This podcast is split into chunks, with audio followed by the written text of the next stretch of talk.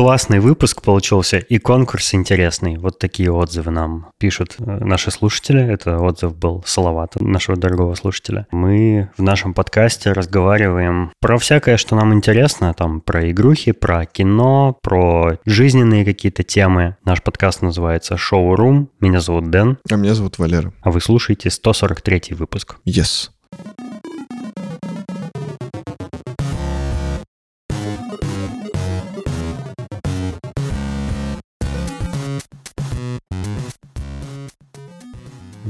Запустили конкурс, и в предыдущем выпуске мы о нем уже рассказали. И в этом тоже напомним. Поэтому принимайте участие. Подробности прозвучат в течение выпуска.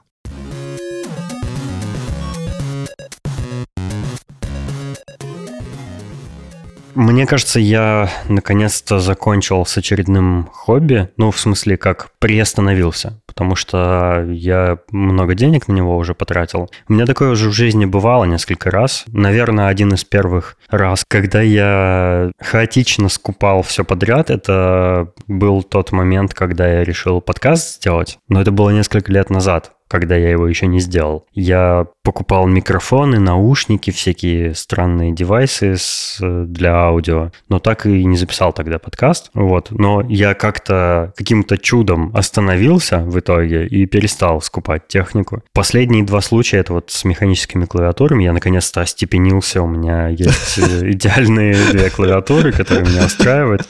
Ну ты прям как этот султан. Я остепенился, у меня теперь две жены, две клавиатуры. Ну надо семь. И вот последний случай это с портативками Nintendo. Я наконец-то закончил их покупать, э, чему я очень рад, потому что на них я тоже спустил кучу денег. И задумался над тем, как находить э, вообще вот эту точку, когда нужно остановиться, когда пора остановиться с покупкой.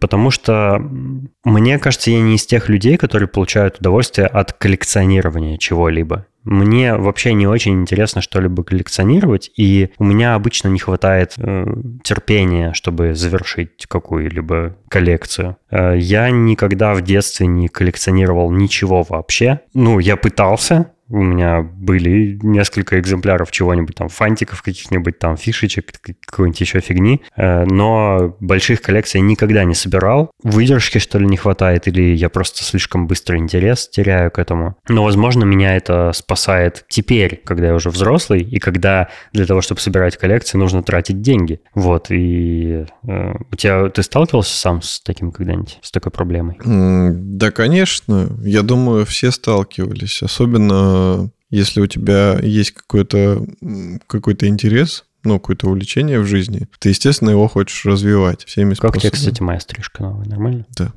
Я тоже люблю всякое покупать, и иногда это действительно превращается в какую-то наркоманию легкую, потому что не в наркоманию, а в зависимость. ну, может, и в наркоманию. А хочется купить еще, еще, еще, и вот это, и вот то. Но мне кажется, что это все-таки из-за какой-то дыры в душе, которую ты хочешь этими вещами заполнить. Потому что, ну, обычно, когда все нормально, там никаких проблем нет, то, в принципе, ты особо ничего и не хочешь себе купить. Вот ты сказал, я теперь думаю, что у меня многовато дыр. Ну, как минимум, все стандартные, которые должны быть у человека. Которые внутри тебя я не видел. Ну, есть же еще такая болезнь, как э. ШПГ. Клептомания. Когда все время хочется что-то покупать. И действительно, я иногда ощущаю такое у себя. Недавно у нас в чате один из слушателей, я забыл кто, простите, э, скидывал э, кусочек видео, где в какой-то передаче, в ток-шоу жена жаловалась на своего мужа, что он тратит все деньги семьи на Xbox. И она говорит, он уже накупил себе Xbox VIP, Xbox Elite, Xbox Luxury, Xbox там что-то еще. Типа все на Xbox свой тратит, и игры там по 3 500, по 4.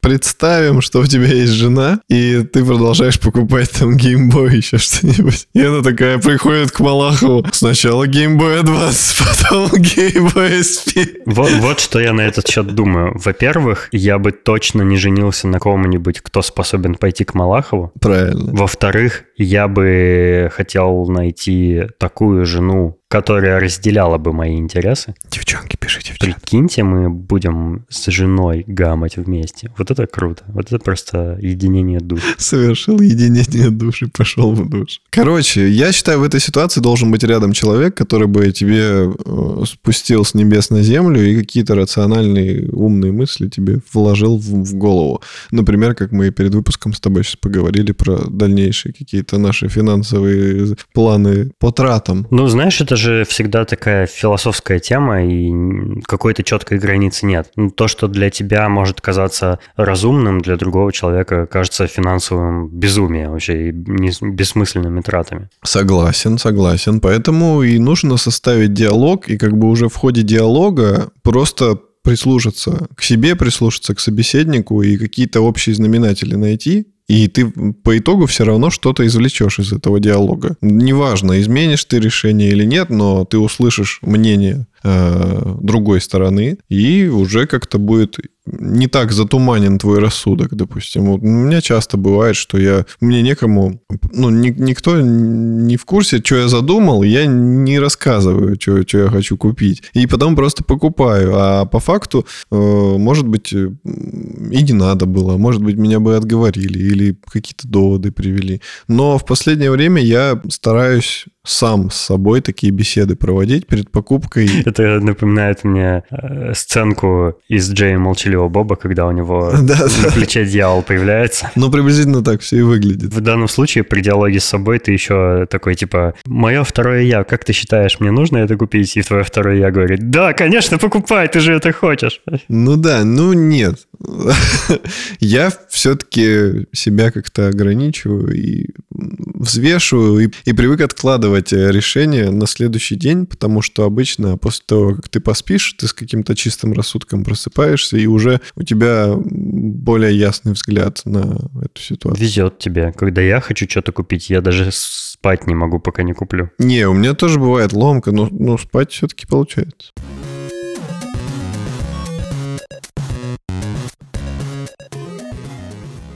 Я недавно смотрел, пересматривал «Терминатор 2», Оу. и там, э, значит, тот плохой терминатор из полисплава подходит к какому-то мальчику там где-то в магазине и спрашивает, где Джон Коннор, не видел ли ты его? И этот мальчик отвечает, а он в галерее. И я такой, чего, в галерее? Торговый центр галерея Новосибирск.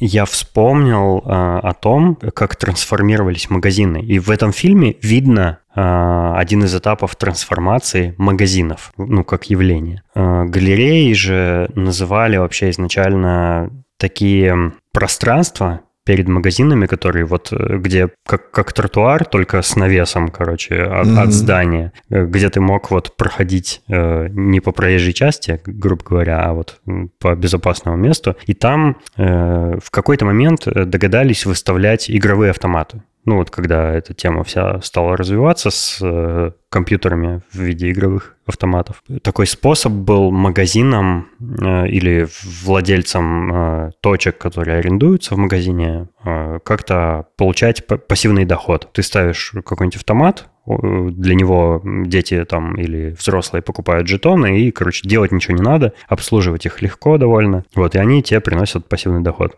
И в какой-то момент а, оказалось, что это часто приносит такой хороший доход, что можно прям целые помещения делать, а, отведенные чисто под пассивный доход подобного рода. И тогда обычные магазины, типа магазин одежды, магазин колбасы, магазин э, алкоголя или там, не знаю, сапогов, э, они стали превращаться в торгово-развлекательные центры, где ты мог не только купить то, что тебе нужно, зачем ты пришел, но еще и дополнительно потратить деньги какие-то. Это очень выгодно стало э, владельцам помещений. Это натолкнуло меня на мысль, что людям издревле требовалось для счастливой жизни только две вещи – хлеба и зрелищ. А торговый центр предоставляет и хлеб, и зрелище. И это типа укладывается в идеальную формулу э, потребностей человека. Ну, средневекового, конечно. Но сейчас очень много, ну, по крайней мере, я и, мне кажется, ну, просто современный человек очень много всего покупает через интернет, и вещи, и технику, и для быта что-то, и еду, и продукты, ну, то есть и готовую еду, и не готовую. Покупает прямо в интернете, это ему доставляют прямо домой, не нужно никуда ходить, по большому счету. И наши дома как бы превратились в торгово-развлекательные центры. И, возможно, именно поэтому сложно становится контролировать себя вот в таких э, вещах, как неконтролируемые покупки, потому что, э, находясь дома, ты все время находишься в магазине потому что тебе вот никаких усилий не стоит взять и что-нибудь купить, на что-нибудь потратить деньги. Раньше для этого, ну, нужно было, типа, одеться, куда-то переться или ехать, да, и, может быть, такого и магазина у тебя в городе нет. А сейчас с доставкой прямо до двери можно ну, практически что угодно купить, практически в какой угодно стране, э, благодаря глобализации. Возможно, поэтому мы меньше получаем удовольствие от использования вещей, а большую часть удовольствия получаем только от их покупки. Да, я помню эти времена, когда еще надо было ходить в отдельные магазины для какого-то специфического продукта, который ты хочешь купить. Там, если это мебельный, то это мебельный. Если это колбаса, то это колбасный магазин. Из-за этого была какая-то своя, свой шарм у этого всего. То есть ты знал, что я вот сейчас иду за колбасой. Я иду в колбасный магазин. А сейчас ты типа, я иду в продукты типа в супермаркете, там точно будет вообще все продукты, которые, ну, я могу хотеть что-то купить, там могу не хотеть, а приходишь и соблазняешься, и покупаешь уже кроме колбасы что-нибудь еще. Мне все напоминает мультик Валли, и то, что там люди никуда не ходили, и в итоге были жирные, сидели дома и все делали из дома, а еще мне напоминает фильм «Суррогаты» с Брюсом Уиллисом, где тоже все сидели дома, и у всех были свои какие-то аватары, которые жили жизнь жизнью вместо них. И... Ну, а еще фильм «Матрица». Да, еще фильм «Матрица». Короче, очень много таких фильмов, но э, касательно вот потребления Валли, по-моему, больше всего подходит, потому что мы движемся, мне кажется, к этому. В этом мультике основную проблему такого образа жизни, когда люди в виртуальном мире, короче, развлекаются, а на самом деле жиреют и, типа, ну, ничего не делают, преподнесли как э, с точки зрения отсутствия романтики. Ну, типа, они э, вживую не общаются между собой и не, не занимаются сексом, грубо говоря. И просто сидят на своих вот этих летающих ховер-диванах и только жрут и смотрят в экраны, да? Что в этом плохого-то? Просто, ну, типа, жреть плохо.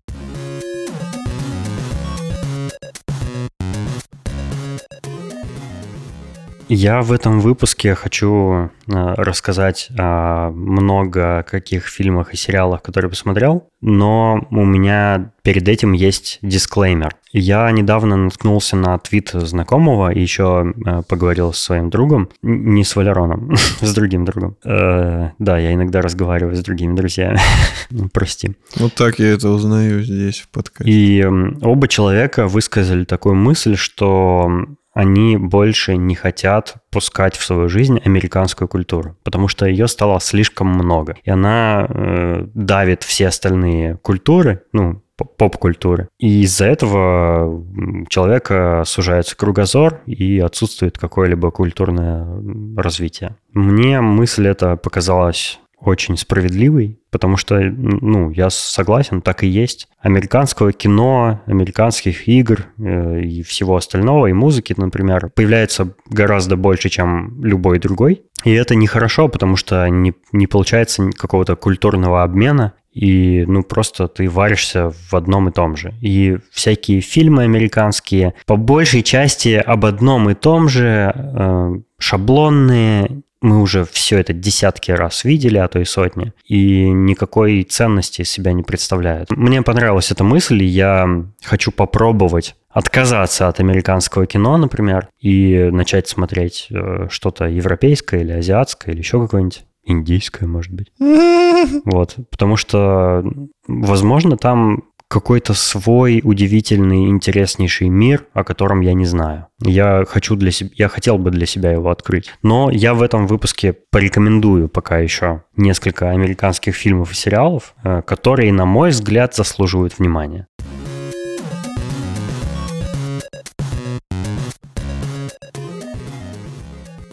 Но начнем мы со спорного фильма, который ты посмотрел, а я не посмотрел, но попытался. Мы говорим про «Отряд самоубийц» э, Джеймса Ганна. Да. Э, началось с того, что я попробовал его посмотреть э, в супер 4К HDR качестве, там все такое на своем новом телевизоре, но посмотрел, продержался только где-то, наверное, полчаса, и после этого плюнул выключил, удалил этот файл вообще. И разбил телевизор. К счастью, к счастью, на этот раз нет. А, и написал тебе сообщение, что типа, боже мой, какая-то параша, я так разочарован, и я не выдержал. Ты попросил меня не спойлерить, э, но теперь и ты посмотрел этот фильм. Э, ты полностью его посмотрел? Да. Какие у тебя мысли на этот счет? Я такой человек добрый, по сути своей. Даже в плохом пытаюсь находить что-то хорошее, но здесь у меня какие-то нейтральные ощущения по большей части. Я, я увидел э, тот же самый отряд самоубийц, который был первый, только... С акулой. Да, только с акулой и только от режиссера «Стражей Галактики», что очень сильно прослеживается по ходу самого фильма. Там очень чувствуется этот вайб. Там по-прежнему он добавляет классные саундтреки. Мне очень нравится какой Я не знаю, сам он их выбирает или нет, но что в «Стражах Галактики», что здесь. Очень классный музыкальный ряд. Я как музыкант это ценю в фильмах. Вот. Это, это, это добавляло большой плюс, потому что классная музыка, чтобы она была в тему, чтобы ты какой-то поймал настроение там сцены. Это здорово. Это важно. А что касается сюжета, ну, абсолютно какой-то чисто для галочки сюжет. Ты вообще ничего не ждешь хорошего, когда начинаешь смотреть, потому что ты понимаешь, что ничего нового не увидишь. И это как-то грустно, потому что ну, никакой интриги нет. Все как-то очевидно, и это так расстраивает. Вот ты этими словами описал все мои ожидания от всех супергеройских фильмов, которые сейчас выходят. Вот я именно так к ним, ко всем отношусь, к сожалению. Я бы хотел любить их, хотел бы также увлекаться, как э, какие-нибудь любители комиксов, да, которые следят за всеми этими киновселенными, там все такое. Но увы, мне не интересно почему-то. Я же смотрел э, Лигу справедливости Зака Снайдера, я смотрел Лигу справедливости, которая была первая версия. И, конечно же, версия знака, знака, знака Снайдера была лучше. И местами мне прям даже было интересно смотреть. Но я не знаю почему, у меня после Нолановского Бэтмена абсолютно. Я, я знаю, что нельзя сравнивать, но у меня после того Бэтмена как бы есть эталон. Все, что было после, для меня это какая-то херня, извините. Ну, потому что Афликовский Бэтмен это, это смешно. Он абсолютно не показал как должен был Бэтмена, который уже старый и устал быть Бэтменом, хотя у него была такая задача. Он показал старого Афлика, который устал быть Афликом. Ты вот сейчас говоришь, а я не могу вспомнить, посмотрел ли я Афликовского Бэтмена или нет. Прикинь? Афликовского Бэтмена нет. Есть фильм «Бэтмен против Супермена». А, ну это можно считать Бэтменовским. Просто непонятно, кто главный в этом. Типа слишком... Бэтменовским Афликом? Ну, ты понял. Я имею в виду, вот я не помню, видел ли я это или нет. Ну, наверное, да. Ну вот, короче, Аффлек не справился с ролью Бэтмена абсолютно. Хотя многие его хвалят. И, и тоже, кстати, такая ситуация. Все сначала говорили, фу, Аффлек, Бэтмен, отстой. Потом внезапно сейчас все говорят, что Бэтменовский Аффлек чуть ли не лучший. Я такой, чё? Я вообще люблю очень, на самом деле, Бертоновских э, Бэтменов. Мне очень нравится вся эта серия, там, где Дэнни Девита, где Шварценеггер, где... Джим Керри. Да, Джим Керри. Они какие-то немножко криповые, какие-то такие, ну... Видно, что это комиксы экранизированные. Это э, экранизированные картинки для детей. Да, да. Про, про пингвина вот эта история. Вот я прям смотрел, и мне прям его жалко было. Я не знаю, ну там реально какие-то эмоции. Вот афликовская вся эта история, там мне вообще никого не жалко. Я не чувствовал никакой трагедии, я не чувствовал боли. Вообще никаких эмоций. Я не знаю, может, я просто уже избалованный фильмами на самом деле. То есть, ну, типа, меня трудно удивить. Э, тебя вообще нереально удивить. Но все еще можно. Но все еще можно, да. И я думаю, что есть люди, которые разбираются в кино, много смотрят в кино. Поэтому они такие претенциозные, как ты, допустим. А есть... На своем опыте скажу, много смотреть кино не значит разбираться в кино. Я этого и не говорил. Я, я говорю, что как бы два слагаемых. И много смотреть, и разбираться. А есть люди, которые мало смотрят кино и не разбираются в кино. И им как бы много чего заходит. Я сам вот тебе перед выпуском говорил, что я кино в год не смотрю столько, сколько ты смотришь в месяц. Ну вот так у меня получается. Я, ну, как-то у меня вот так жизнь сложилась. Поэтому у меня иногда для каких-то фильмов, которые тебе не нравятся, у меня к ним отношение, ну, типа нормальное. Мне, мне иногда нравится. Потому что, возможно, я э, не видел так много, как ты, и, и не могу как бы этот фильм э, смотреть через призму опыта просмотренных классных фильмов. То есть, да, я, я смотрел много крутых фильмов тоже, которые ты считаешь крутыми. Но у меня еще не настолько как бы высокая планка. Иногда мне нравится что-то такое простое посмотреть. Но вот «Отряд самоубийц», вернемся к, к тому, с чего мы начали. Это фильм, который можно посмотреть один раз, но лучше не надо, потому что я на самом деле, когда-то, может быть, месяца три назад я пересмотрел «Стражей Галактики». И я прям смеялся, мне было весело и круто. И я как будто в первый раз посмотрел, хотя я знал сюжет уже. И это было здорово. С отрядом самоубийц Джеймса Гана такого делать точно не хочется. Его Поэтому даже не стоит смотреть. Лучше посмотрите «Стражи Галактики». Вот это мой, мой вам совет. Потому что они классные, реально. Там весело, здорово. А здесь вы увидите какую-то пародию как будто бы. То есть тут какие-то намеки, шутки, что-то что схожее есть, и ты начинаешь что-то грузиться, сравнивать, а это не надо вам, не забивайте голову. Поэтому не смотрите этот фильм, он не стоит того. Хоть его и раскрутили, распиарили, нет, там ничего такого нет хорошего. И вот, собственно, мысль. Мысль э, мы с Денисом э, пришли к выводу, что такие фильмы нужны. Потому что есть люди, которые живут комиксами, которые обожают это, они коллекционируют сами вот эти печатные издания, они знают истории там всех персонажей, там как он приобрел способности, там что у него было в жизни до, что после, там какая любовная линия у него в жизни была, все, все, все, все, там появление в каких комиксах там было первое, в каком комиксе его убили, в каком воскресили. То есть есть люди, которые просто живут этим. И я считаю, что пускай снимают дальше. Такие фильмы. Это хорошо, потому что они удовлетворяют потребности вот этих людей. Ну, типа, я уверен, что реально большому количеству этот фильм понравился. Ну и классно, я рад за этих людей. Они получили удовольствие, мы не получили удовольствие. Ну, ну и ладно. Как бы, ну, такая жизнь. Ты не всегда получаешь удовольствие от чего-то, что от чего ты думал, получишь удовольствие. Я... А, поясница! Ой-ой-ой! Это проклятие. О.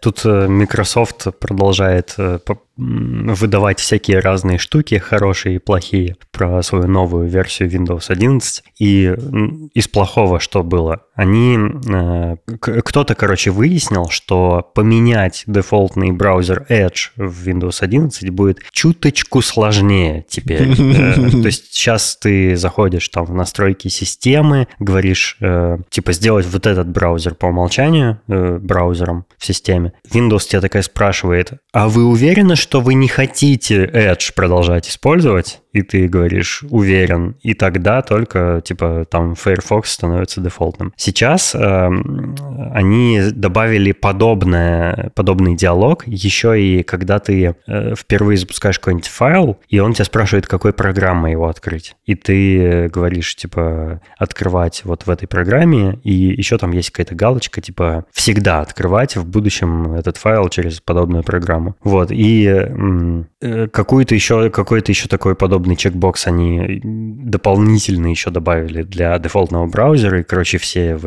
интернете этим недовольны. Ну, Microsoft пытается продвигать свой браузер, как может, вот такими отстойными способами. Из хорошего, что они показали недавно, э, кто-то из э, топ-менеджмента запостил в Твиттере тизер нового Paint Windows 11, и мне понравилось. Они там э, прикрепили к твиту такой прикольный ролик с веселой музыкой и все такое, в котором показывают всякие новые и старые функции ну, Paint нового. Э, и я, на самом деле, очень люблю старый Paint, который вот с, с Windows 95 по Windows XP, по-моему, был такой олдскульный. Там вот эта панель с палитрой, инструмент карандаш, ластик, вот это все. Это прям очень здорово, что я, когда у меня только появился компьютер, я в Paint очень много времени проводил и разные графические эксперименты там ставил, пытался рисовать пиксель-арт графику и просто рисовал много. Мне почему-то это доставляло удовольствие. Мне казалось, казалось, что эта программа просто какое-то чудо. И я до сих пор считаю, что вот старая версия Paint, которой больше нет, а, она вообще лучшая и это один из самых удобных растровых редакторов вообще ever. Он, он, он очень ограниченный, я имею в виду удобный среди простых. Типа, как знаешь, вот есть э, сложные какие-то ворды там всякие, а есть э, просто блокнот, да? Mm-hmm. И вот среди блокнотов Paint как бы, ну, ты понял, да, что я имею в виду? И новый Paint Windows 11, конечно же, э, это уже не тот старый э, любимый Paint, он уже там имеет какие-то разные кисти, которыми можно рисовать там всякую фигню, но в целом выглядит неплохо. То есть он как бы развился немножко спустя предыдущую версию, не стал пока еще каким-то супер навороченным комбайном, что мне кажется хорошо. Paint вообще это такая фундаментальная программа, ну то есть какой-то графический редактор, э, который поставляется с операционной системой в комплекте, это круто, по-моему, потому что в некоторых операционных системах такого нет. Например, в macOS по дефолту нет графического редактора. Это вообще как, ну, как такое может быть? Ну, типа, что за операционная система такая, в которой нет рисовалки, да? Или в iOS нет рисовалки по дефолту никакой. Вот нельзя просто взять и что-то красиво нарисовать. Там можно рисовать в заметках где-то, ну, примитивными совсем инструментами, но это не то совсем, что, что хотелось бы. Вот в Windows такой инструмент по-прежнему будет, что хорошо, на мой взгляд, особенно для нетребовательных пользователей. Я в детстве в Paint любил рисовать, когда совсем маленький был. Мне включали компьютер, и я сидел, рисовал мышкой. Ну вот, вот об этом и речь, да. Поэтому я, знаешь, я, я новые версии э, Windows оцениваю по Paint. Вот, конечно, в, в десятке он вообще никуда не годится, на мой взгляд. Мне кажется, они сейчас э, с Edge не получается, они сейчас начнут Paint э, как, как какой-нибудь скетч там или еще что-нибудь ну, продвигать. Ну, они же уже попытались сделать этот Paint 3D. Э, у него интересная концепция, ты как бы рисуешь что-то в плоскости, потом поворачиваешь это и в другой уже плоскости рисуешь, и там можно 3D всякие фигуры делать. Но что-то как-то они прекратили его развивать, и, по-моему, ну, типа, эксперимент не особо-то и удался. Вообще, Paint 3D — это уже не Paint.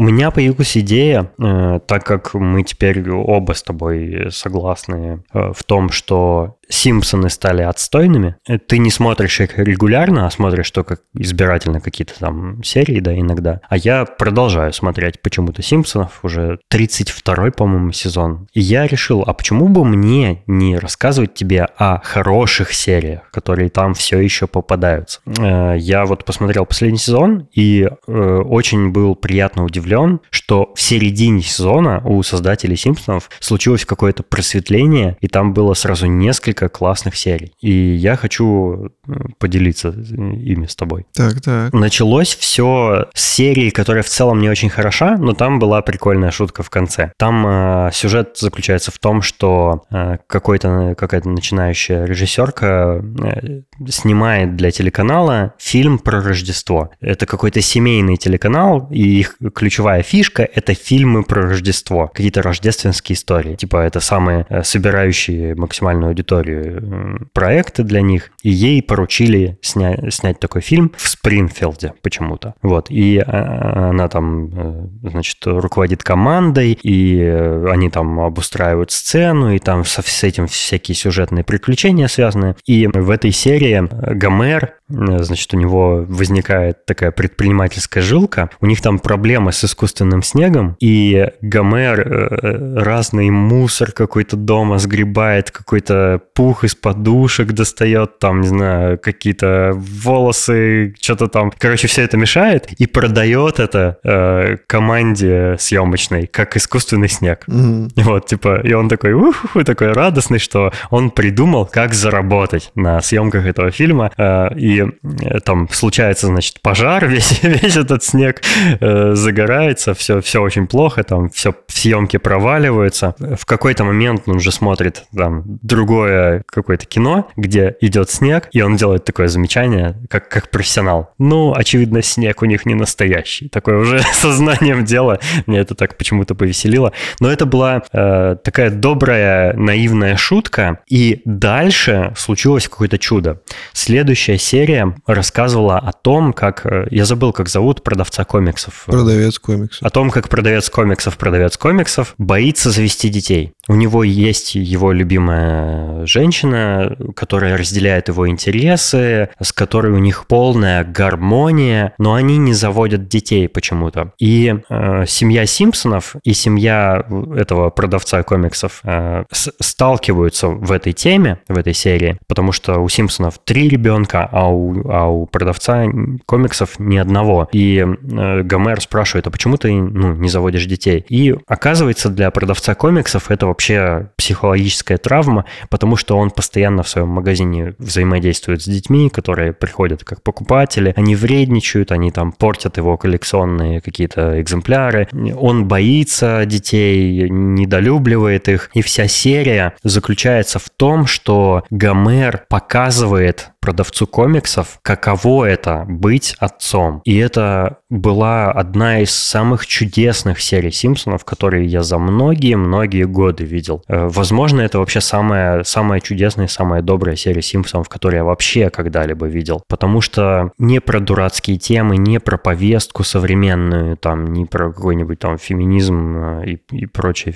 прочее веганство там. Она про что-то вечное, про что-то постоянное, что никогда не устареет. Она очень добрая, потому что там кульминация серии в том, что, э, как оказалось, человек, который вырос уже и для которого уже его интересы и хобби не приносят того удовольствия, которое он от них испытывал в детстве, он все еще может все это испытать через своего ребенка. Он видит, как его ребенок знакомится с тем, что ему дорого, испытывает впервые все эти ощущения, там э, видит впервые какой-нибудь классный фильм, который ты уже давно знаешь, ты его уже сотни раз видел, там, не знаю, Звездные войны, да, какие-нибудь, или там что-нибудь еще, Властелин колец, например. Ты уже знаешь досконально этот фильм. Тебя уже им не удивить, он тебе нравится, но тебя уже им не удивить. А когда твой ребенок впервые смотрит это и восхищается этим, и ты это наблюдаешь за своим ребенком, ты как бы и сам впервые как будто получаешь эти ощущения. И эта мысль, по-моему, просто великолепна. Эта мысль объясняет, за что можно любить э, своих детей, э, как можно радоваться вместе со своими детьми. Это, по-моему, просто, ну, просто великолепная э, сюжетная сценарная находка. Я очень советую посмотреть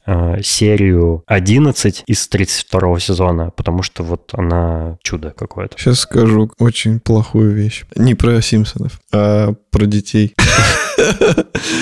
И, короче, я, ну, бросайте в меня камни, но мне кажется, что, что это способ сдаться. Когда ты заводишь ребенка, чтобы он э, типа познавал все то, что ты уже познал, а, по-моему, путь э, победителя это находить все-таки то, что ты еще не познал, и познавать это. И типа, ну, мир бесконечный. другому не мешает. Я не отрицаю, нет, но просто есть же люди, которые, заведя ребенка, они настолько зацикливаются на них, что, ну, у них и времени не остается уже на себя, чтобы самому там что-то попробовать. Типа, завел ты ребенка, ты уже задумаешься, а прыгать тебе с тарзанки с моста или нет. Или ты можешь умереть, и ребенка там некому будет растить и зарабатывать ему деньги на жизнь. Люди очень сильно меняются, когда у них появляется ребенок. Я встречал очень много людей, у которых сейчас есть ребенок, и они уже не ввязываются абсолютно ни в какие авантюры. Это прям доказанный пример, и это очень, э, ну, с одной стороны, это правильно, потому что, ну, типа, ты должен, ты несешь ответственность за ребенка, потому что без тебя он не выживет. Но с другой стороны, ты как бы себя загоняешь в какие-то рамки и свою жизнь делаешь с одной стороны лучше, а с другой стороны хуже. Собственно, поэтому я не завожу детей и не планирую ближайшие 10 лет точно их заводить, потому что я считаю, что в мире еще много всяких классных штук, которые я хочу попробовать, и которые мне точно не удастся попробовать, если у меня будет ребенок, который меня будет э,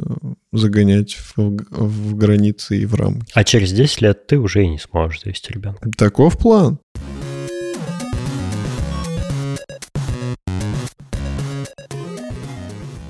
Давай расскажем нашим слушателям, как у нас обстоят дела с нашим челленджем про отжимания. У меня болят сиськи.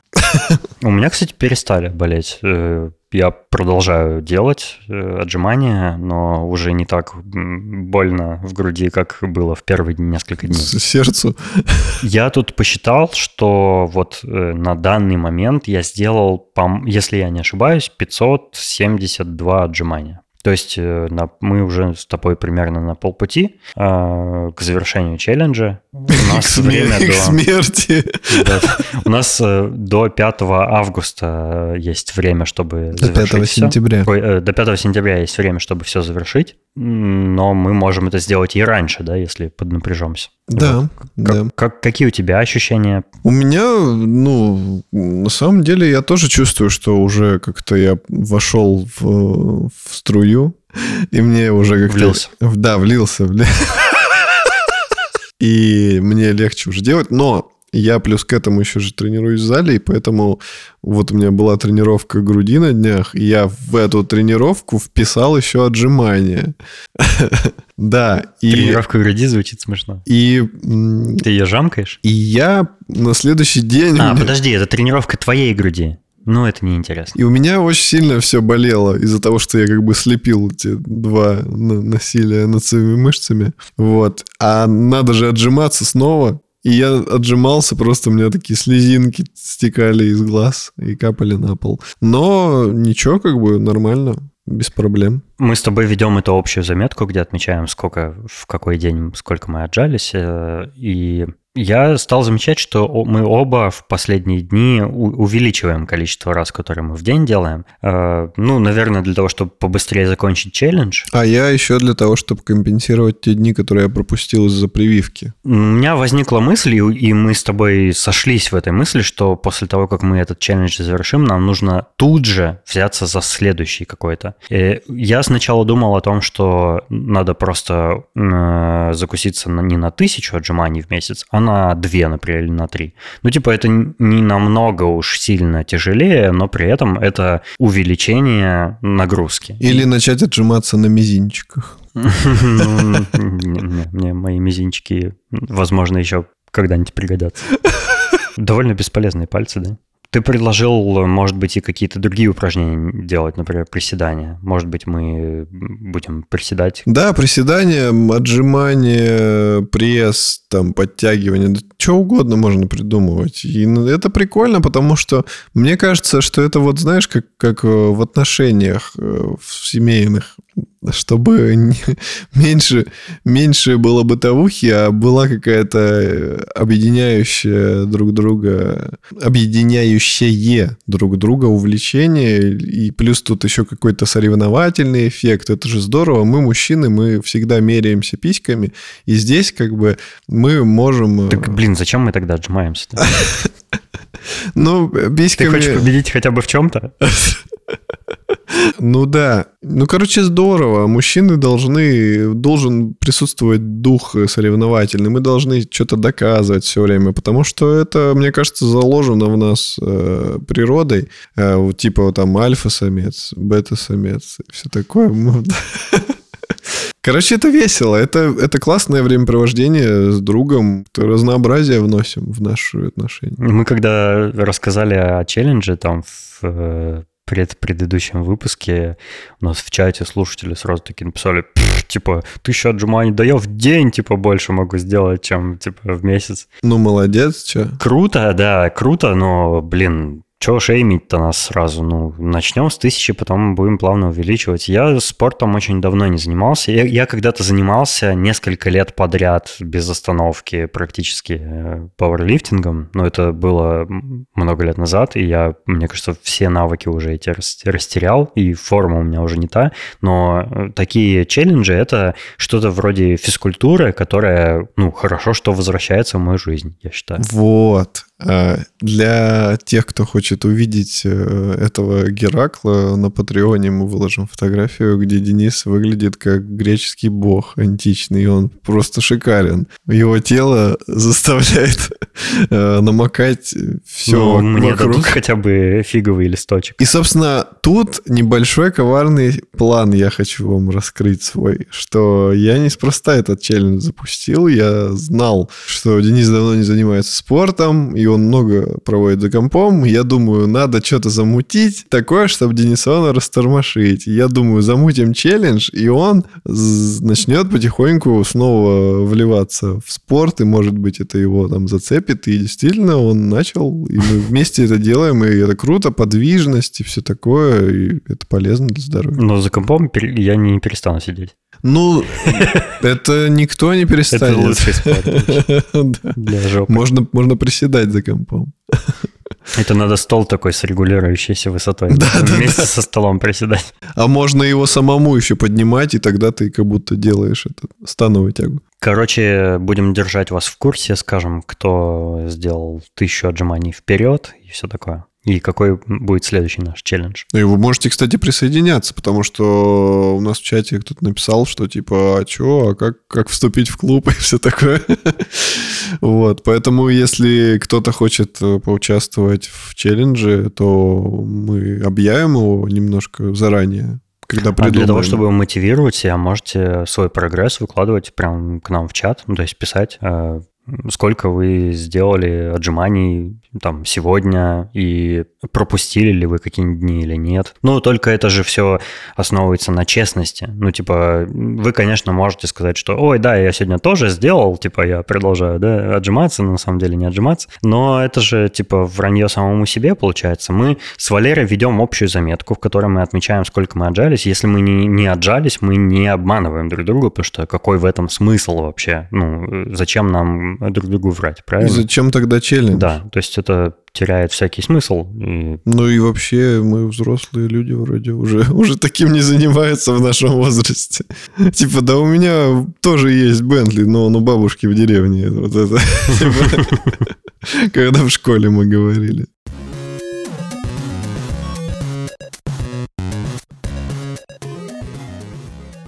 Кстати, вот э, рассказываю периодически о всяких сериалах, которые я смотрю.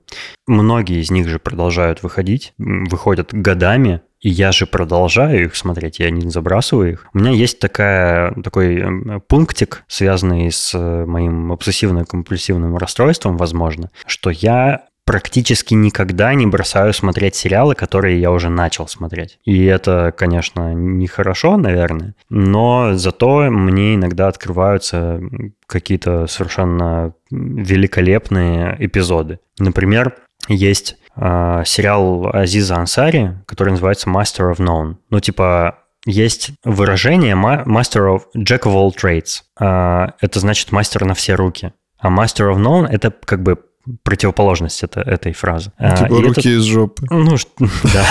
Этот сериал вообще про человеческие отношения, и в первом первый сезон вообще просто великолепный, я считаю.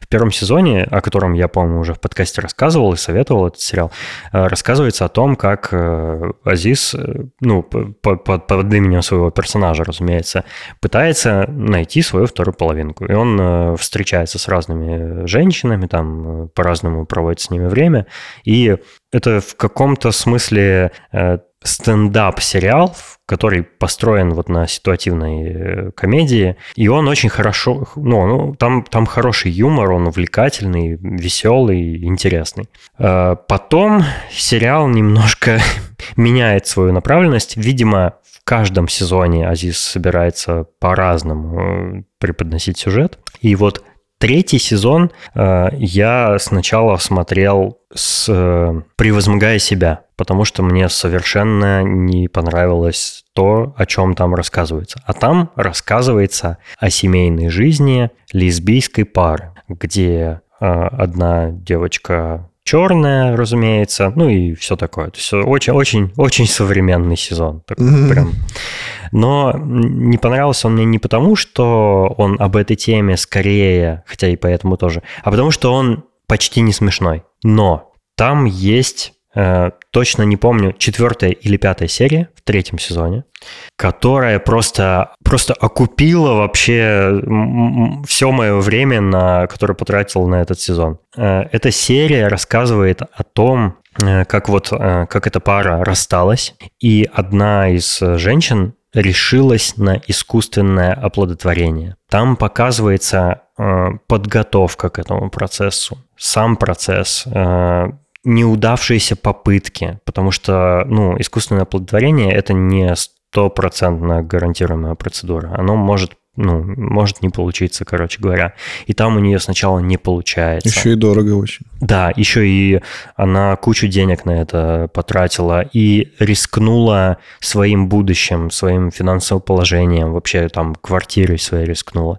То есть она э, настолько была отчаянна, настолько хотела э, ребенка, и там, э, собственно, у нее не получается, она впадает в депрессию, и она отваживается повторить весь этот процесс с самого начала, а это очень тяжело. Там нужно проходить э, серию э, гормональной терапии, э, участвовать в процедурах, которые для женщин могут быть некомфортны, например, осмотр матки. Э, и там все в подробностях вот рассказывается, как если бы ты сам все это проходил, ну, если бы ты сама все это проходила. Это очень интересно оказалось, и это драматически очень сильная серия, прям крутейшая. Я, это, это одна из лучших серий вообще в этом сериале, а не только в этом сезоне.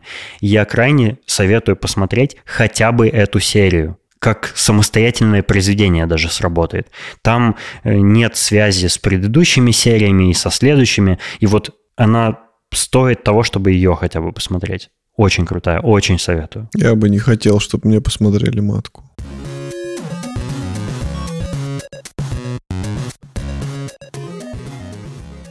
Мы хотим напомнить вам, что мы решили устроить для наших слушателей конкурс. В предыдущем выпуске мы уже о нем рассказали и напоминаем вам и в этом. И еще в двух последующих тоже напомним. То есть конкурс будет длиться целый месяц. Мы приготовили интересные призы, и у нас есть три призовых места. Эм, за, за третье место, если вы победите, вы получите от нас открытку с подписью. За второе место вы получите фирменную футболку шоурума, которую мы сами изготовили. А за первое место вы получите футболку и еще по персональному подарку от каждого из нас. Уникальному, который нам дорог и близок. И мы вам все это пришлем почтой, если вы победите. А для того, чтобы принять участие в конкурсе, вам нужно э, отправить на почту, которая указана в шоу-нотах к этому выпуску, фотографию того, на чем вы играете в игры. И это может быть компьютер, приставка, мобильный телефон как-нибудь красиво сфотографированный, видимо, другим мобильным телефоном. А, Это может быть какая-нибудь настольная игра или на что способна ваша фантазия? Да, любая штучка, с которой вы играете. Только не в постели по ночам. Такие фотографии я приветствую. Хотя да, такие тоже можно, да. Я подумал, что а почему нет? Они просто сразу вне конкурса и сразу приз получат. Да, да, да. Принимайте участие в конкурсе, мы очень ждем ваших фотографий. Мы уже знаем, э, некоторые участники готовятся, готовят, готовятся сделать. Готовятся сделать э, красивую фотографию, планируют. Ждем, ждем ваших фотографий. Пожалуйста, присылайте, будет весело. Мы отберем, э, ну, соберем все фотографии вместе, устроим голосование за лучшие в нашем чате, поэтому присоединяйтесь в чат тоже. Ждем ваших работ.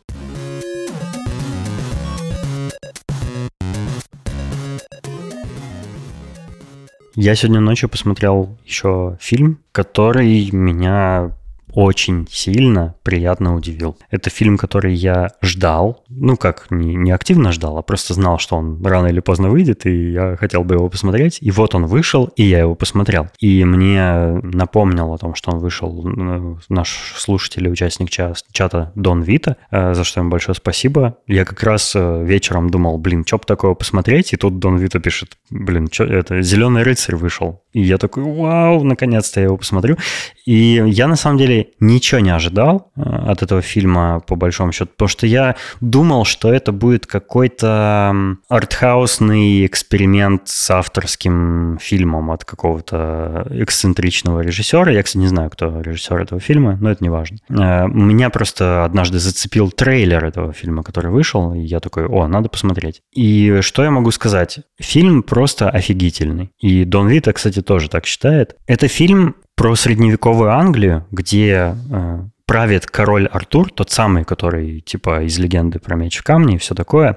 Но главный герой этого фильма не король Артур далеко, а его какой-то соратник, то ли какой-то оруженосец или что-то типа того, я точно не знаю. А, и э, происходит э, такое событие. Э, фильм рассказывает о легенде о Зеленом рыцаре. Этот Зеленый рыцарь однажды заявляется в замок короля во время празднества, у них там э, Рождество Христово наступает. И он приходит э, в канун Рождества и говорит, что я, типа, зеленый рыцарь, я предлагаю пари, ну не пари, а такой челлендж, короче. Он предлагает поучаствовать, он предлагает с ним поучаствовать в челлендже. Он говорит, что выберите своего самого лучшего воина, и пусть он нанесет мне самый э, сильный, самый смертоносный удар. Через год я в ответ нанесу ему точно такой же удар. И посмотрим, типа, что из этого получится. Э, значит, э, вот этот главный герой, выступ... ну, все очень боятся, все не хотят, как бы очкуют участвовать в таком челлендже. И как раз главный герой выходит вперед и говорит, я нанесу тебе удар, типа я поучаствую, я готов. Ну, потому что, когда Зеленый рыцарь пришел, как будто бы нависла какая-то угроза, как будто он мог перебить там всех. И нужно было, нужно было, чтобы кто-нибудь выступил в этот момент. Mm-hmm. И как раз э, э, главный герой, он э, претендовал на то, чтобы стать частью королевской семьи. Типа рыцарем круглого стола? Да, ему нужно было стать рыцарем, и ему нужно было заслужить такую честь. И он э, поэтому решился на это. И он, значит, э, король дает ему свой меч, а это типа высшая честь считается и все такое. И он отрубает зеленому рыцарю голову. Прям отсекает с первого удара, и все уже чуть было не обрадовались, что, ну, все это закончилось, весь этот ужас. Это действительно довольно страшная сцена была, такая жуткая очень. Но Зеленый рыцарь не погибает, потому что он не обычный человек, он какое-то чудище, какое-то мифическое существо. Он поднимает свою голову и говорит, ну, до встречи через год, и уезжает. И весь этот год э, проходит просто как один миг, потому что главный герой в напряжении, в страхе его проводит. Он э, старается забыть об этом моменте, который грядет, но наступает следующая зима, и его отправляют на встречу с Зеленым рыцарем, потому что они условились встретиться в какой-то часовне, э, где Зеленый рыцарь должен был нанести ответный удар. И фильм об этом. Фильм про пошаговую стратегию. Типа Герои меча и магии. Экранизация. Ну да, кстати. Началась неделя зеленых рыцарей, количество единорогов выросло. По пути, конечно же, главный герой сталкивается с разного рода приключениями. А, это все очень оказалось увлекательнейше смотреть. У меня было во время просмотра ощущение, как правильно сказал Дон Вита, что это, во-первых, как, как будто постановка или пьеса, потому что там все такое театральное, но в хорошем смысле слова. А, там сильная драматургия, что редкость в современном кино, и что тоже приближает к театру это, этот фильм. И было ощущение, что этот фильм, несмотря на то, что кажется, как будто у него не очень большой бюджет, но он является началом большой какой-то киновселенной про вот это фэнтези средневековое. И это было просто офигительно. Это было примерно по ощущениям похоже, как когда я впервые смотрел «Властелина колец», если честно. Вот настолько это было А ты круто. читал книгу? Я читал только «Хоббита». Вот, это было просто а, ну, удивительно такие ощущения получить, потому что, ну, когда ты совсем ничего о фильме не ожидаешь, а он выдает тебе вот такое, это прям, ну, дорогого стоит. А зеленый рыцарь, у него было что-то зеленое в нем? А он, э, он типа груд, он дерево или какое-то растение. Он такой весь из А. дерева как будто. Мгм. Но это в трейлере даже видно. А я не видел трейлер. Похожие ощущения у меня, кстати, были от просмотра старого фильма «Беовульф» с Кристофером Ламбертом, э, который тоже рассказывает какую-то старинную э, средневековую легенду, но там были современные декорации для всего действия, то есть там было современное какое-то оружие, музыка там техно играла вместо да, каких-то средневековых мелодий. Вот. Ну, там совсем прям дичь была, конечно, в этом смысле, хотя он э, этим как бы и цеплял. Вот. Этот фильм тоже как будто имеет какие-то современные нотки, там местами есть странная современная электронная музыка, но она, фильм с этим не перебарщивает, она там к месту играет. И там интересные костюмы у людей. Они как будто бы средневековые, но в то же время выглядят современно. Благодаря этому он как будто бы свежий какой-то. Прям вот ты смотришь, и ты погружаешься в это средневековье, где люди ездят на лошадях, там борются с болезнями, э, живут в замках, в темноте, да, без э, искусственных источников света.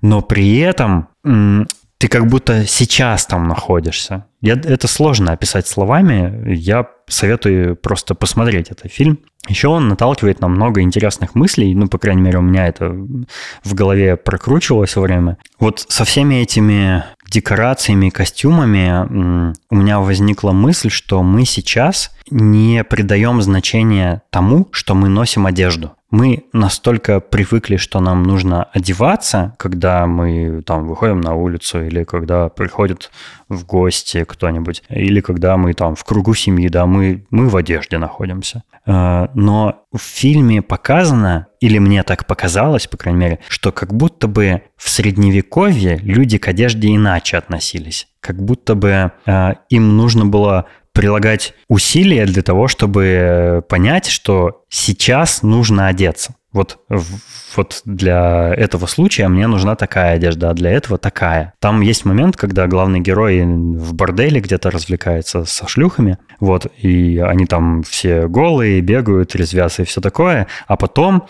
э, происходит пир, и ему нужно прийти на пир. И для этого он надевает одежду и категорически преображается. Он совершенно иначе выглядит. Мы сейчас, э, ну, мы, может быть, и выбираем одежду, но мы все-таки одеваемся на автомате. Мы уже даже не задумываемся. Да? Мы, мы всегда, по большому счету, мы всегда должны быть одеты, кроме исключительных случаев, когда мы моемся или спим, или там сексом занимаемся. Да? Но все остальное время мы в одежде находимся. А это, ну, это же как человеку, как животному, в первую очередь, это же типа противоестественная вещь, да, ну, животные все голые ходят, и для них нормально, они не обращают на это внимание, они просто такие есть от природы. И человек когда-то тоже таким был от природы, и вот этот момент с, со сменой э, наряда в фильме как будто бы фокусирует на себя внимание. И мне понравилось это, потому что ты хотя бы об этом начинаешь задумываться. Действительно, я в последнее время вообще не задумываюсь, что надеваю. Просто, типа, я знаю, надо... Я куда-то еду, мне нужно надеть Ну, у тебя наверняка одежду. есть, да, какие-то, ка- типа, какие-то сочетающиеся между собой вещи, типа комплекты, да, которые вот ты знаешь, что вот это ты обычно на работу надеваешь, вот это ты в гости надеваешь там, или, ну, не знаю, в, в магазин, когда ты едешь, ты вообще не паришься, типа, что первое попавшееся, да, надеваешь и едешь. У меня скорее не так в последнее время. У меня в последнее время есть э, набор летний, набор типа когда прохладно, набор на зиму. То есть я вообще как бы не задумываюсь там как-то что-то к чему-то подбирать. Просто надел, пошел. Раньше так не было. Сейчас как-то пофиг стало. Ну вот э, в фильме, где показывается средневековье, где одежды обычно у людей не так уж и много было, э, а одежда в то время, особенно для людей, которые обращались там в высших каких-то кругах, она же очень много значит, потому что она и статус твой показывает, и Мгм.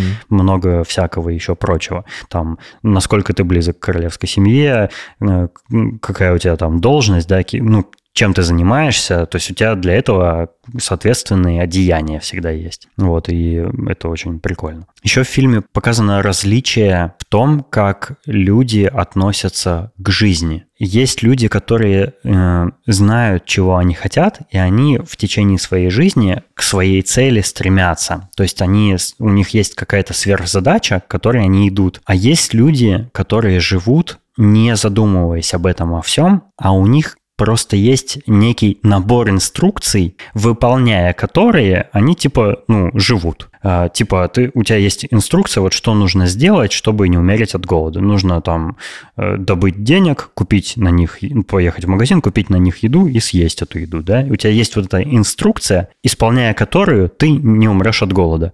А есть еще инструкция, исполняя которую тебя не уволят с работы, есть инструкция о том, э, что нужно сделать, чтобы дети, которые у тебя родились, не умерли от голода и так, и так далее, и так далее, да, у тебя есть вот перечень вот этих инструкций, да, и у тебя при этом нет никаких амбиций. И разница между таким и другим отношением к жизни в фильме тоже показана через э, разных персонажей. И это тоже очень прикольно. То есть это фильм, который не только э, интересную фантастическую фэнтези-легенду нам вед- поведает, да, ве- ведает, рассказывает, но еще и предлагает для размышления зрителю какие-то другие темы.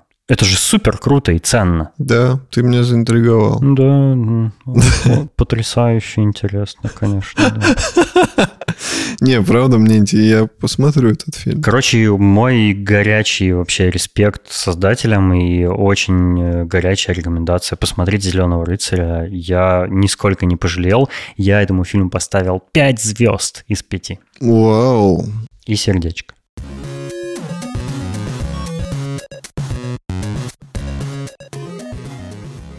Ну и напоследок еще одна э, кинематографическая тема, на этот раз более легкая. Тут э, в интернете недавно прогремел э, скандальчик, связанный с одним из наших любимых чуваков, с Кевином Смитом, который играл э, молчаливого Боба в фильме «Джей и молчаливый Боб» М, если кто не в курсе. В чем суть скандала? Э, Когда-то очень давно, когда еще были живы динозавры, существовал мультсериал Masters of the Universe. э, Властелины Вселенной, наверное, так переводится. Я этот мультик в детстве не видел. Я только когда вырос уже, где-то в интернете встретил некоторых персонажей из этого мультика, которые там замемасились или что-нибудь еще. Ну, кто-то вдруг вспомнил об этом мультике, э, это все разошлось на мемы и все такое.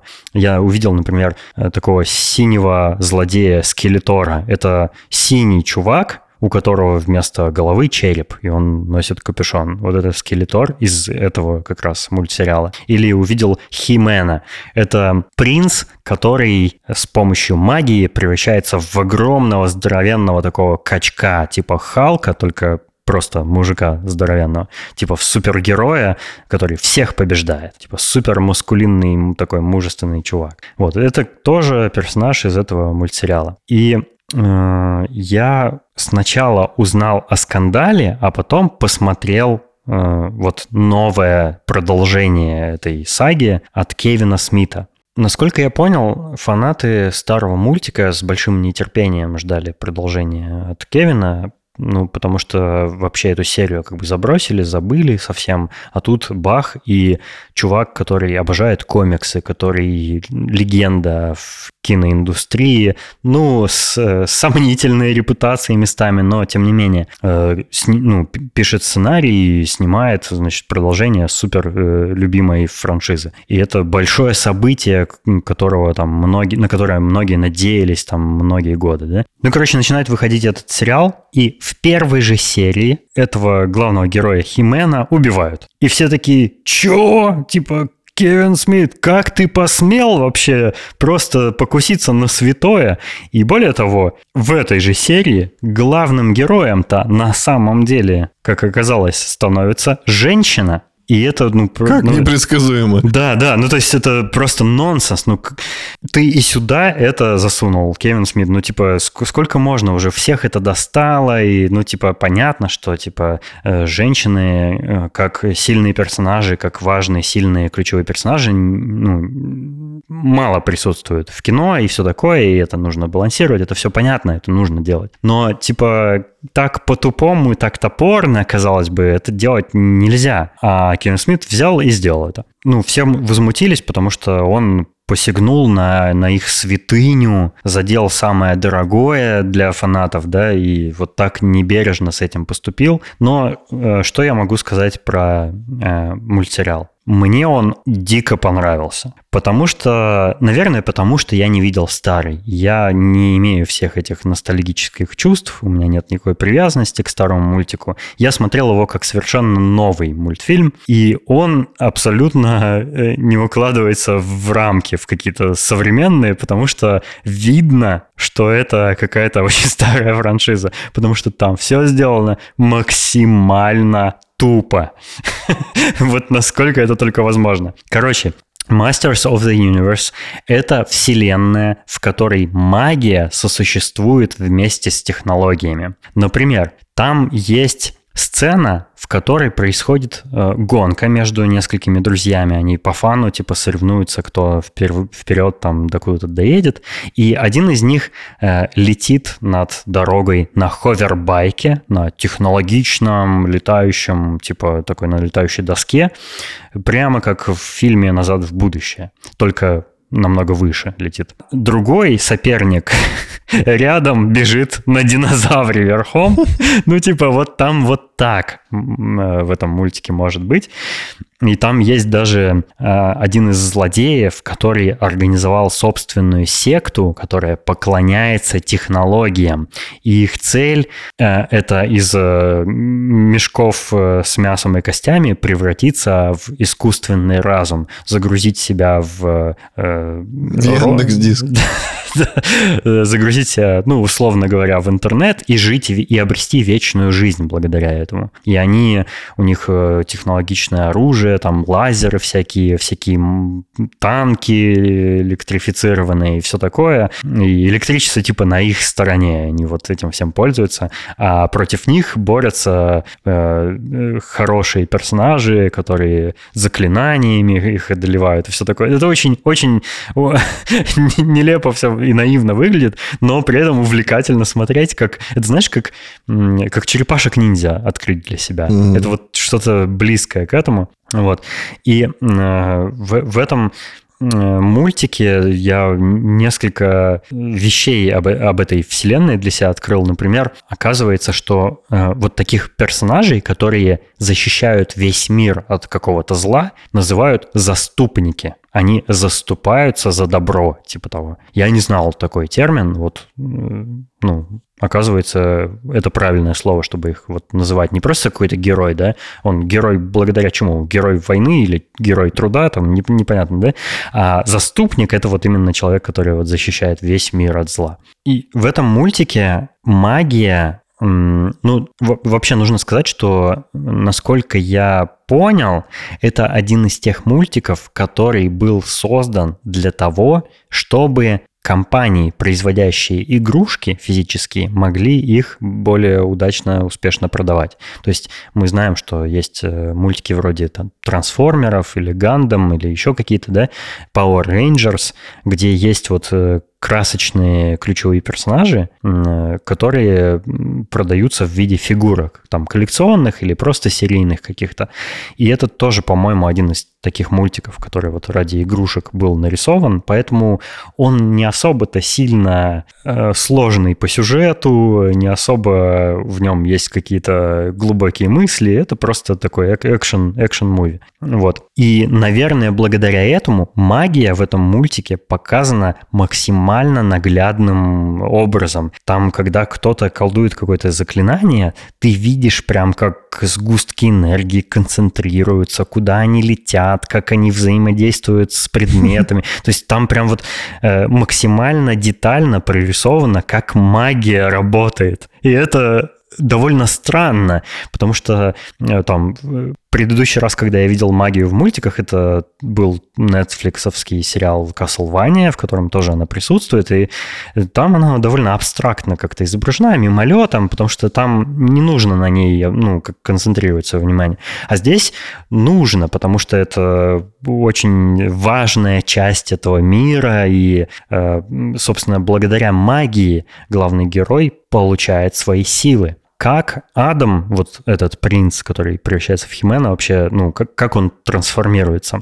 Для того, чтобы стать Хименом, он берет меч, вздымает его к небу и произносит ключевую фразу, которая звучит так. «Властью серого черепа сила теперь моя». И в этот момент э, Адама со всех сторон фигачат молнии, там, короче, э, небе, на небесах сгущаются тучи, короче, происходит какая-то вообще непонятная фигня. Э, все вокруг вертится, крутится, молнии фигачат в Адама, в меч, короче, и он, короче, его мышцы наполняются силой, он вырастает и становится мускулистым качком. Это так нелепо, это так глупо. Но при этом это в то же время и так круто. И важная особенность еще э, всей вселенной этого мультика в том, что там абсолютно все имеет общее качество там все максимально крутое. Если там показывают какую-то женщину, она крутая, сильная, всех побеждает. Если там показывают какой-нибудь артефакт или какой-нибудь замок, он выглядит максимально зловеще. У него вход в виде открытой пасти, там какие-нибудь э, забор с какими-нибудь супер острыми штырями. Там, там все крутое какое-то. Если меч, то он супер огромный, длинный, там э, магия мощная, яркая, короче, и все все крутое такое, прям вот ты смотришь, и ты как будто сам этой крутости заражаешься. Это прям это прям прикольно, потому что э, ты смотришь, и ты э, на мгновение становишься ребенком, который хочет подражать персонажам этого мультфильма и хочет ходить и крушить все вокруг и показывать, какой ты сильный. И вот, короче, блин, это прикольно. Вот э, благодаря всем вот этим составляющим мне очень понравился мультик, я э, посмотрел все серии и очень жду продолжения. И я не разделяю гнева фанатов. Ну, я в детстве любил тоже мультфильмы именно за вот эту крутость, потому что э, ты, когда ребенок, ну, типа, какая у тебя может быть крутость? Там, похвастаться какой-нибудь новой игрушкой своей, ну, и все. А ты-то хочешь быть взрослым, сильным, там, супергероем, делать что-то невозможное, летать, там, говорить с животными, еще что-нибудь. А этого ничего нет, и ты как бы через мультики это желание как бы в себе удовлетворяешь. Это здорово и классно, что этот мультфильм в себе пробудил такие же ощущения, как, как, как в ребенке. Ну, это классно. Значит, ты еще не зачерствел, как э, буханка трехнедельная бородинского хлеба. Ну вот, если э, задумываетесь над тем, что бы вечерком посмотреть, у вас целый прям набор есть из рекомендаций. Можете выбрать на свой вкус. Но я все из этого советую.